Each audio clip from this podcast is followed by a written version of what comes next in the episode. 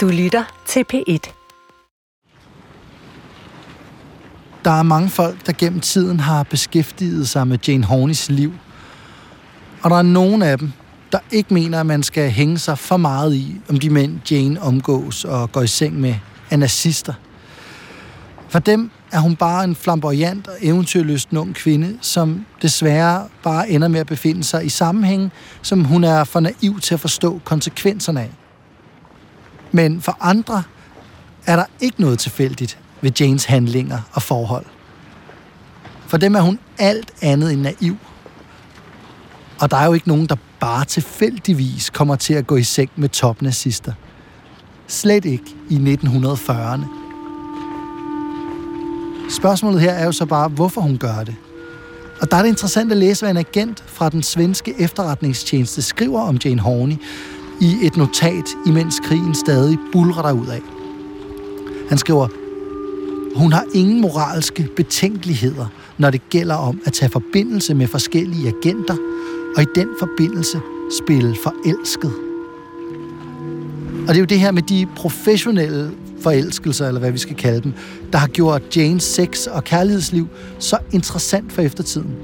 Altså, at når hun indleder en affære, så er hun måske faktisk på arbejde. Måske. For det kan jo også godt være ægte kærlighed, eller i hvert fald øh, reel tiltrækning, nogle gange. Uanset hvad, så kommer Jane til at indlede virkelig mange forhold i den her anden og sidste del af historien om besættelsestidens mytiske sirene, der efterlader sig knuste hjerter på alle krigens flanker.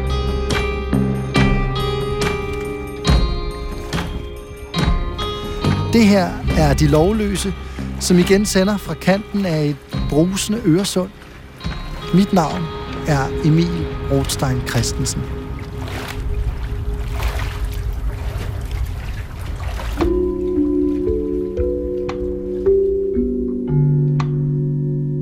Det er efteråret 1943. Den danske samarbejdsregering er trådt tilbage, og tyskerne har nu den fuldkommende magt i landet. Der bliver indført udgangsforbud, mørklægning og censur. Man må ingenting. Og for rigtig mange danskere er alt bare gråt og trist og ensformigt. Og det er omtrent på det her tidspunkt, at Jane Horney ankommer til Københavns hovedbanegård.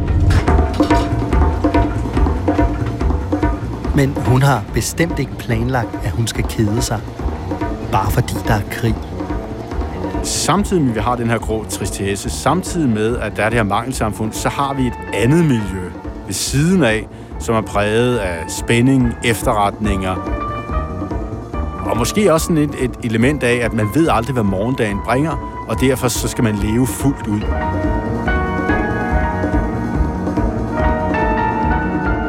Hun er blevet skilt fra redaktør Granberg og har besluttet at forlade Berlin.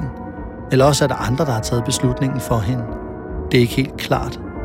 Men i hvert fald har hun fået navnene på et par mænd, hun bør opsøge. Nogen, der kan gøre hendes liv i København meget lettere. Og nogen, som hun måske også kan hjælpe med en ting eller to.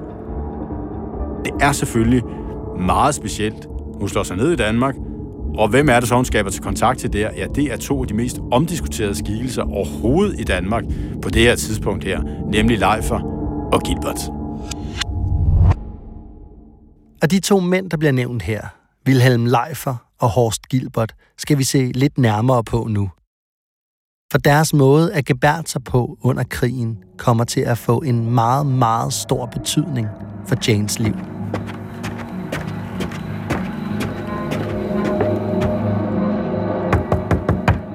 Det er et par måneder siden Jane flyttede til København, og hun har indlogeret sig på Hotel Nordland. Det er aften, da hun åbner døren ind til sit svagt oplyste hotelværelse og viser en ældre herre indenfor. Han sætter sig på hendes sengekant med sin bowlerhat i hænderne.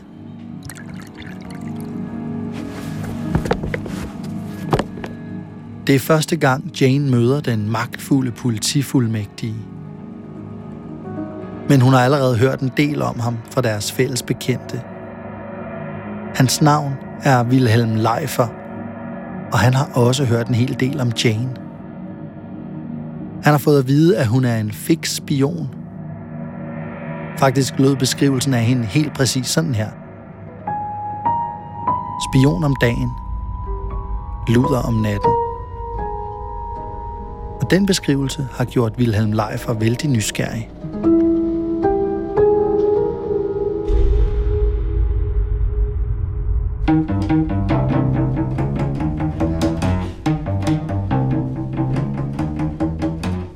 Leifer her er en af de mest magtfulde skikkelser i besættelsestiden. Han er chef for det danske visumkontor, og han har derfor det store forkromede overblik over, hvem der rejser ind og ud af Danmark. Og det gør ham til en særligt ombejlet person. Tyskerne er interesseret i det. Hvem rejser ind og ud? Modstandsbevægelsen er interesseret i det, for de vil måske have nogen ind og ud af, af landet. Samtidig med, at han som embedsmand må parere ordre fra den tyske besættelsesmagt, har han en farlig og helt vildt hemmelig sidegeschæft kørende med den britiske efterretningstjeneste. Og svenskerne er virkelig også interesseret i det, for jeg til så fragter Wilhelm Leifer folk fra Danmark over til Sverige. Leifer bestyrer sin egen lille smuglerrute i sin båd Mågen. Via Mågen, der får Leifer øh, smuglet flygtninge over. Det er jo en, en menneskekærlig og national handling at gøre det. Men for Leifer, der er det sådan, og det er det, der bliver diskuteret meget efter krigen, at det muligvis også er tilfældet, at hans personlige interesser falder sammen med hans nationale interesser. Så man taler i høj grad om, at der også kan være økonomisk fortjeneste i forhold til de transporter, som Leifer laver med skibet. Det, det handler om, er, at for at tyskerne skal vende det blinde øje til Leifers hæftige smugleraktivitet, er han nødt til også at kunne tilbyde dem nogle lukrative underhåndsaftaler og forskellige andre tjenester. Så han har ligesom en fod i begge lejre. Og det gør ham helt afgørende øh, central, men det gør ham også til en meget, meget farlig mand i Danmark. Han kan potentielt både lægge sig ud med modstandsbevægelsen, hvis noget går galt, og den tyske besættelsesmagt. Så han bevæger sig virkelig på en, en, øh, en knivsæk, og dem, som kobler op med ham, de bevæger sig også på en øh, knivsæk. Og det er altså denne her ombejlede politifuldmægtige, som Jane møder på Hotel Nordland i 1943. Men hun ryster ikke på hånden, da hun skænker leg for den første whisky og elegant vipper sin høje hæle af og slår det røde hår ud. Hun ved godt, at hun har noget, han kan bruge. Men hun ved også, måske mere end Leifer selv har fattet, at han også ligger inde med oplysninger, som hun kunne være interesseret i. Jane kan med sine tyske forbindelser uden problemer slindre forbi Gestapo-agenterne i tollen. Og hun er hårdfør og modig nok til at holde øje med de lyssky smuglerruter i nattens mulm og mørke. Og så har Jane jo også en unik spidskompetence, der virkelig kan bruges, når Leifer skal holde et ekstra vågent øje med sine mange samarbejdspartnere. Hun kan forføre dem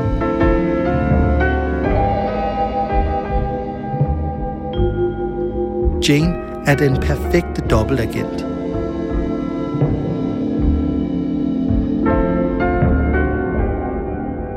Og her begynder det at blive lidt tricky det hele. For når man har med dobbeltagenter at gøre, kan man aldrig vide sig sikker på, hvem de faktisk er lojale overfor. Og når dobbeltagenter så møder dobbeltagenter, kan man nærmest lige så godt give op. Men, men lad være med det, for det er også her, at det bliver så sindssygt spændende og endnu mere indviklet. Grunden til, at Wilhelm Leifer og Jane Horney overhovedet mødes, er fordi deres fælles bekendte, den tyske pressemand Horst Gilbert, synes, det er en god idé. Gilbert var den første, Jane opsøgte, da hun kom til København, og de indleder et forhold lige med det samme, og Jane begynder at arbejde som spion og kurer for ham. Og Gilbert her ved nok godt, at Leif har kører et dobbeltspil – for det gør Gilbert nemlig også selv. Han har sådan en hemmelig agenda, hvor han prøver at forhandle fred med Sovjetunionen, uden at Hitler og Himmler og Göring og Goebbels og alle de andre ved noget om det. Men det er en anden historie. Det vi skal koncentrere os om er, at Gilbert har anbefalet Leifer at bruge Jane. For så kan Jane jo spionere på Leifer for Gilbert, mens Leifer selv tror, at Jane kun spionerer for ham. Jeg håber virkelig, du stadig er med. Jane Horney er jo præget af eventyr og interesseret i spændende mænd. De, samtidig har de også meget magt, især Leifer at besidder jo en stor magt på det her tidspunkt her. Så der kan simpelthen igen, ligesom det har været tidligere, også være interessen for at få del i den her magt fra Jane Horneys side. Eller er det i virkeligheden også med henblik på at opnå efterretning? De her personer her, de sidder i centrum for hele efterretningsvirksomheden i Danmark. Så lad os sige, at hun er blevet hyret som agent for tyske sikkerhedspoliti, ja, så kan hun jo i hvert fald igennem live for at opnå nogle centrale informationer omkring modstandsbevægelsen der.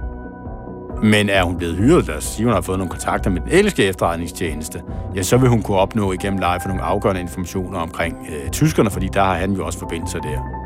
Og så er der masser af eksempler på, at den tyske sikkerhedstjeneste også spionerer på sig selv, fordi der er så mange fraktioner inden for øh, den tyske sikkerhedstjeneste.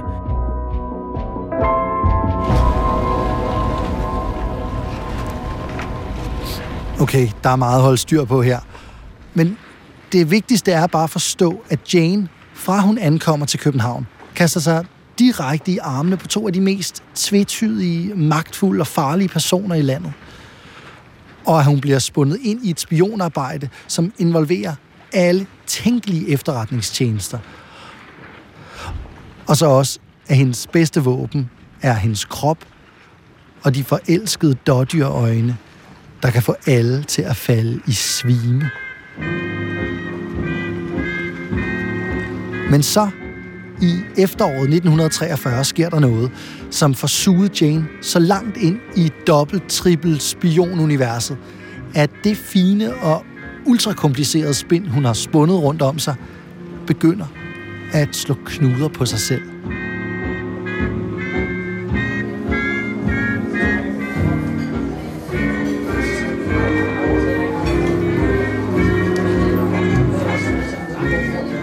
Befinder os på en stuende fyldt bar i det indre København. Hotel Kong Frederik. Og det er blevet mødested for en stor del af modstandsbevægelsen. I baren sidder Jørgen Winkel med et whiskyglas foran sig. Han er eftersøgt af Gestapo, og han skjuler sig her på hotellet, imens en mere permanent løsning bliver udtænkt. Grunden til, at han sidder her i baren, er, at han tidligere på dagen har fået et opkald fra en svensk journalist – hun skulle hilse fra en fælles bekendt i Stockholm, men der er også noget, hun vil tale med ham om. Han ved ikke, hvad det er. Så nu sidder han her og venter på, at hun skal dukke op. Og der går ikke lang tid, før en slank, rødhåret kvinde i en elegant kjole sætter sig ved siden af ham i baren. Og modstandsmanden, Jørgen Winkel, er fuldstændig målløs. Han har aldrig set så smuk en kvinde før – hun smiler til ham, og pludselig er det, hun ville fortælle ham og deres fælles ven i Stockholm fuldstændig ligegyldige. Og Jørgen og Jane slipper ikke hinanden i otte dage.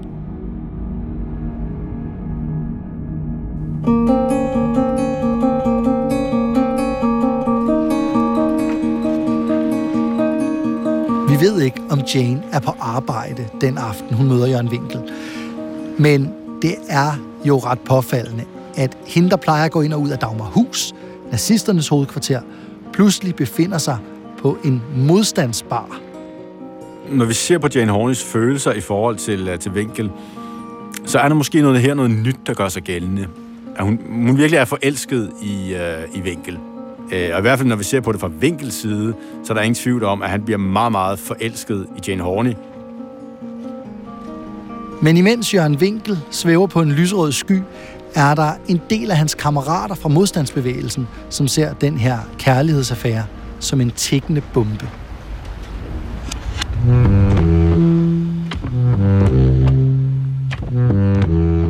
Allerede inden Jane Horney indleder forholdet til Winkel, der har de faktisk været opmærksomme på Jane Horney. Øh, altså, at, at hun er begyndt at blive en del af miljøet i Danmark, som omgås øh, besættelsesmagten.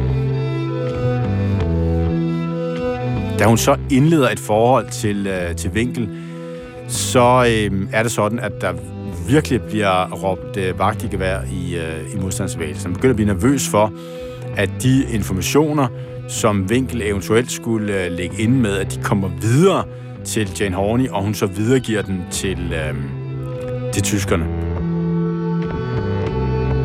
Det er ikke let at date for en eftersøgt modstandsmand og en dobbeltagent.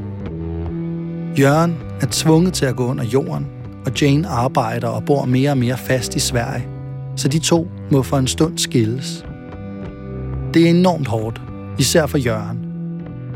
Og der går ikke særlig mange dage, så bliver den elskovssyge og eftersøgte modstandsmand fanget af tyskerne, da han prøver at krydse Øresund i en robåd for at kunne komme over til sin elskede Jane.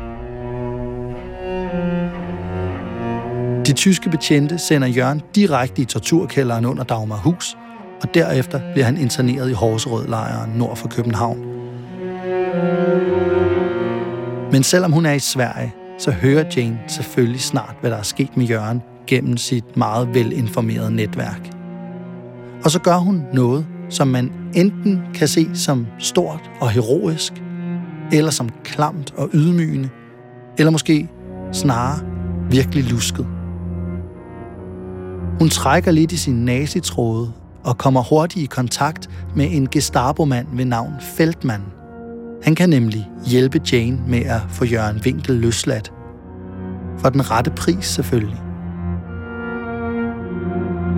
Jane får skrabet 3.000 kroner sammen, som hun giver til Feldmann for at købe Jørgen fri.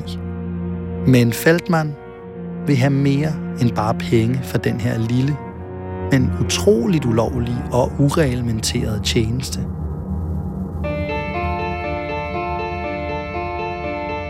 Det er ikke til at sige, om det faktisk er Janes affære med Feldman, som er grunden til, at Jørgen Winkel bliver løsladt i marts 1944, efter et lille halvt år bag trammer. Da han træder ud på den anden side af pigtrådshegnet, er det nogle af hans venner fra modstandsbevægelsen, der tager imod ham. Men han må give dem sit æresord på, at han aldrig vil se Jane Horney igen. For det er jo blevet helt åbenlyst, hvad det er for en slags forhold, Jane har til nazisterne efter den her manøvre. Og modstandsfolkene tror ikke, at Jane har fået befriet Jørgen på grund af kærlighed. Det handler snarere om at få ham til at stole blindt på hende. Og det kan komme til at koste dem alle sammen livet.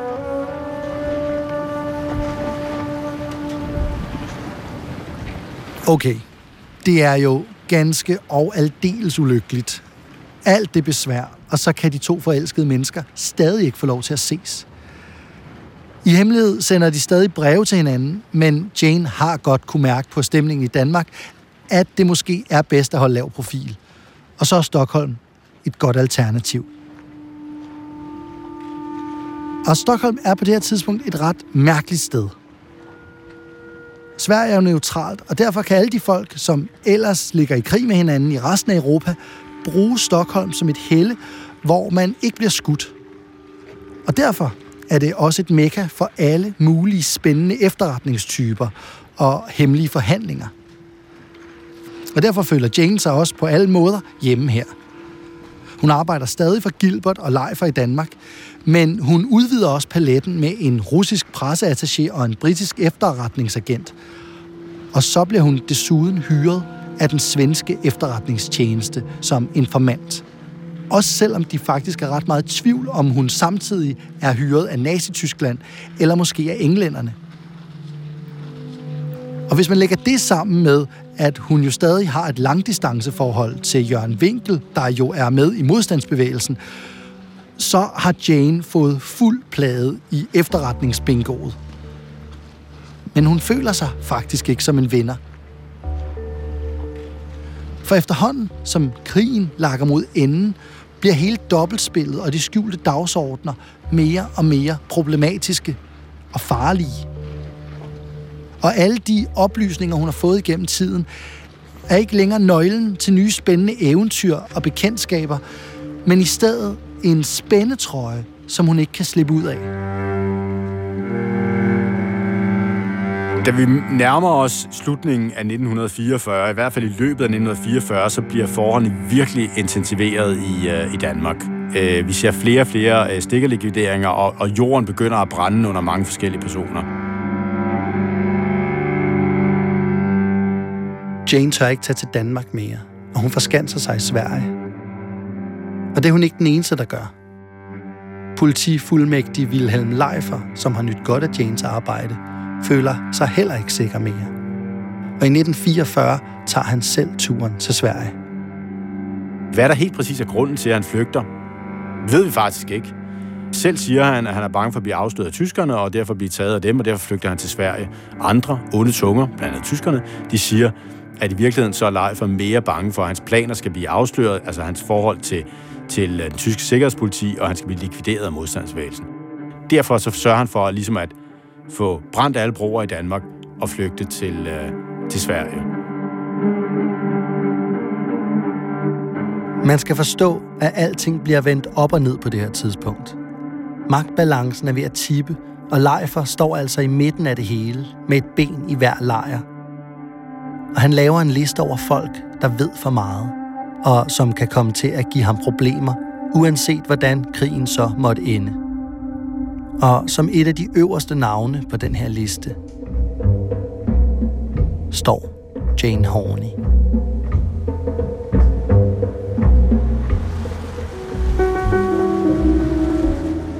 Jane har en tiltagende følelse af at blive åndet i nakken.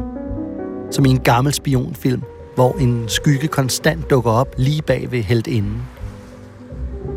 Og hun er sikker på, at det er nogen fra modstandsbevægelsen, der er ude efter hendes liv. Hun har været vant til at have spioner rende om benene på sig et godt stykke tid. Unge mænd fra modstandsbevægelsen, men hun har regnet dem ud hver gang. Og hun har også fået et par stykker af dem til at flygte med halen mellem benene efter hun har udsat dem for det, de selv kalder avancerede teknikker i dobbeltsengen. Men nu er det anderledes. Hun kigger sig konstant over skulderen og holder øje med morder og snigskytter overalt. Hun prøver højlydt at gøre det klart, at hun ikke er nazistikker.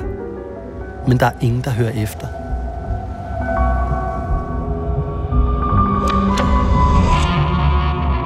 Så en dag tager hun en drastisk beslutning. Hun vil bevise over for modstandsfolkene, at hun altså er god nok. Og den plan, hun lægger, bliver vi seriøst nødt til lige at snakke lidt om. For den er altså totalt langt ude. Det Jane har tænkt sig at gøre, er at tage til Tyskland for at få befriet de danske jøder, der sidder i koncentrationslejren til sådan så hun kan rense sit navn i Danmark. Hun satser alt på den her plan og rejser til Berlin. Og hendes kontakter i byen er åbenbart stadig så varme, at hun faktisk når helt ind på Heinrich Himmlers kontor, imens bombeflyene snorer i luften. Og flere og flere bygninger i Berlin begynder at ligne ruiner.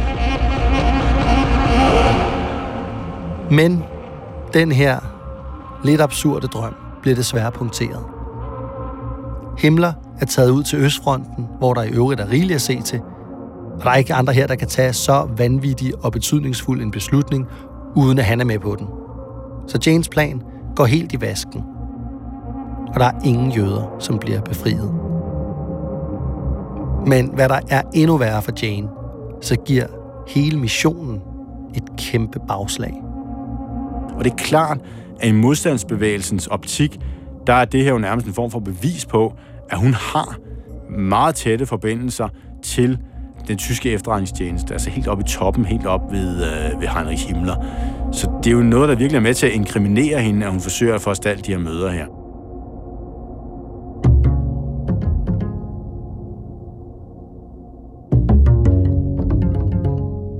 Beskyldningerne mod Jane er nu så alvorlige, at selv den super forelskede Jørgen Winkel også begynder at tvivle på, om Jane nu virkelig også er på hans side. Men værre endnu, så er hans kammerater i modstandsbevægelsen også blevet bange for, at han selv står i ledtog med hende og hendes nazi-venner. Mistanken mod Jane smitter af på alle, hun ses med, og derfor trækker folk sig fra hende. Hun er ikke længere ombejlet. Jane er jo vant til at feste og flørte og snakke med folk hele tiden. Nu er der pludselig så stille,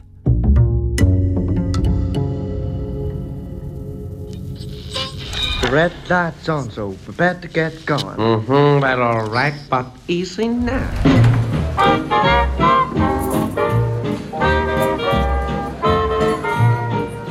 Men da hun føler sig allermest ene og forladt, møder Jane tre personer, som gerne vil hænge ud med hende. Og det er lige, hvad Jane trænger til. At grine og drikke. Og de fester løs i Stockholm i flere dage i træk.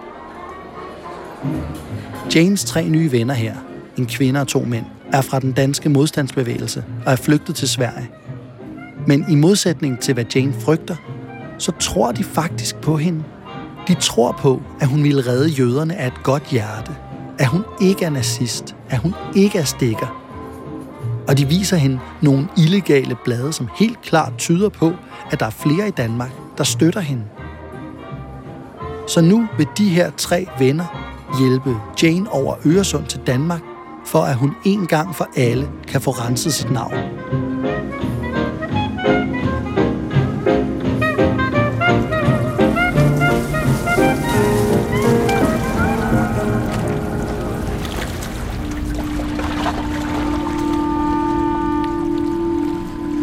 Det er tidligt om morgenen den 20. januar 1945, da den lille fiskerbåd Ternen stævner ud fra den svenske kyst.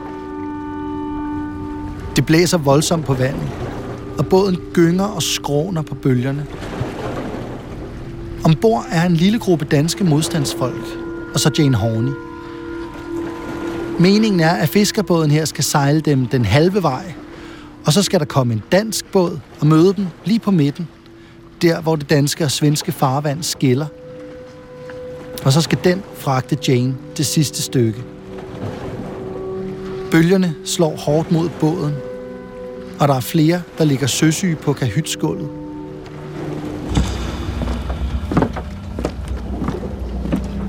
Så stopper motoren, og Jane bliver kaldt ud på dækket. Den danske båd er på vej. Det er stadig mørkt over vandet og Jane står ved reglingen og spejder efter den danske båds lanterne. Men hun kan ikke se noget lys.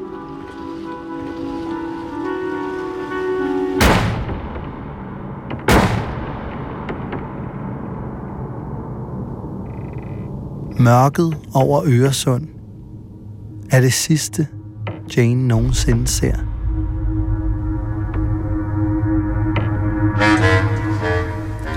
Farvel da min tøs, og hold dig nu kvik. Jeg tilstår mit hjerte, giver ligesom et stik, imens jeg kysser dig nu.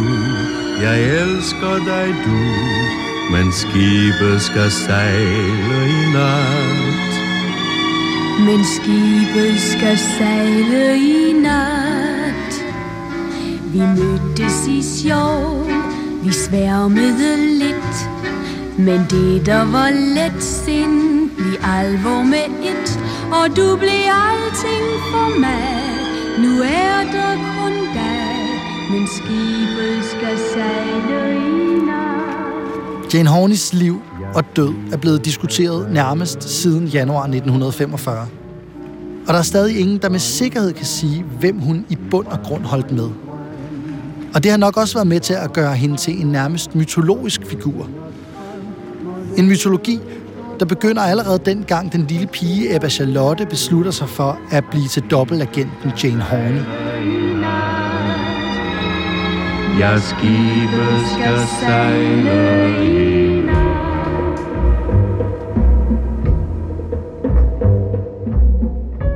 Hvis du gerne vil vide mere om Jane Horney, så er der et væld af bøger og artikler og hjemmesider, du kan grave dig ned i. Episoden her var tilrettelagt af Christine Let Schütze. Tobias Ingemann har stået for lyddesignet, og jeg hedder Emil Rothstein Christensen. Og faktisk så var det her sidste afsnit af De Lovløse i første omgang.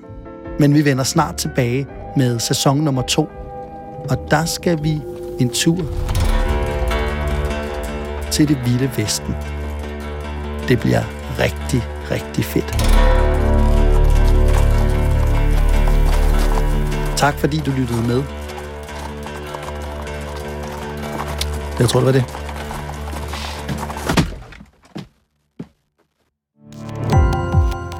Gå på opdagelse i alle DR's podcast og radioprogrammer. I appen DR Lyd.